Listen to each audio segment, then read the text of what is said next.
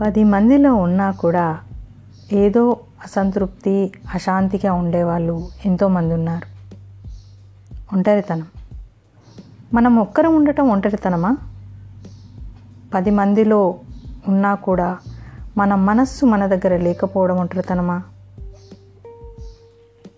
భర్త పిల్లలు అంటూ ఆడవాళ్ళు సంపాదన బాధ్యతలు అంటూ అప్పటి వరకు బిజీగా ఉన్న మగవాళ్ళు పిల్లలు సెటిల్ అయి పెళ్ళిళ్ళయి దూరంగా వెళ్ళిపోయాక వాళ్ళు చాలా ఒంటరిగా ఫీల్ అవుతూ ఉంటారు.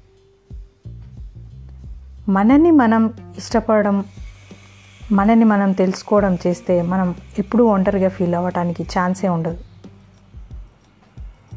మీరు ఎప్పుడైనా మీరు కూర్చున్న చోట సైలెంట్గా ఒక పది నిమిషాలు చుట్టూ ఉన్న ప్రపంచాన్ని అబ్జర్వ్ చేశారా?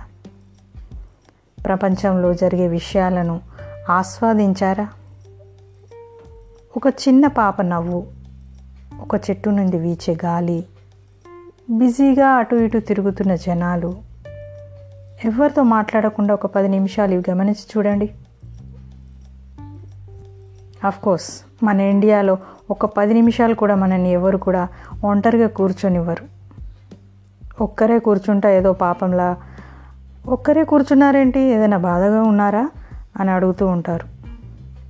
మనని మనం తెలుసుకోవటానికి మనకెప్పుడూ ఛాన్స్ ఇవ్వరు.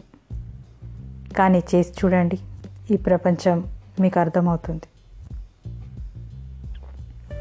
తనతో తను గలపగలగడం తెలిసిన వాళ్ళు ఎప్పుడూ తనకు ఒక కంపెనీ కావాలని వెతుక్కోరు. ఎవరున్నా లేకున్నా ఒకేలా ఉండగలుగుతారు. ఏకాంతంగా ఉండగలిగినప్పుడు మనల్ని మనం బాగా తెలుసుకోగలుగుతాం. మన తెలివిని పదును పెట్టుకునే మార్గాలు వెతుక్కుంటాం. మెడిటేషన్ చేయమని అందుకే చెప్తూ ఉంటారు. మెడిటేషన్లో మన ఇన్నర్ వాయిస్ని మనం బాగా గమనించుకుంటాం. మనం తెలుసుకోగలుగుతాం.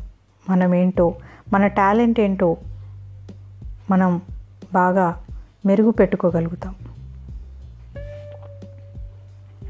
ఏకాంతాన్ని అమ్మవారి సేవలో ఉపయోగించండి సద్వినియోగం చేసుకోండి జీవితాన్ని అని మన గరికపాటి గారు కూడా చెప్తూ ఉంటారు. గొప్ప వాళ్ళు ఎప్పుడు ఏకాంతాన్ని కోరుకుంటారు. గొప్ప గొప్ప రచయితలు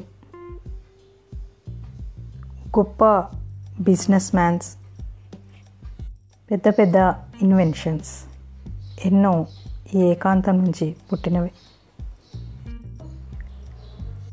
ఎప్పుడూ ఏదో ఆలోచనలతోటి ఒంటరిగా ఫీల్ అవ్వకుండా.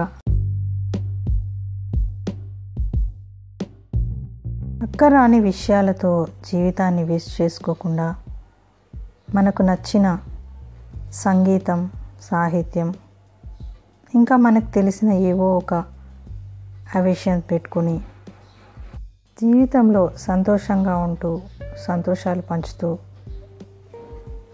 ఒంటరితనాన్ని దూరం చేసుకొని ఒంటరితనం శాపం కాదు ఒక వరంగా భావించి ఏకాంతంగా ఉన్నప్పుడు దాన్ని ఎంజాయ్ చేయడం నేర్చుకుందాం.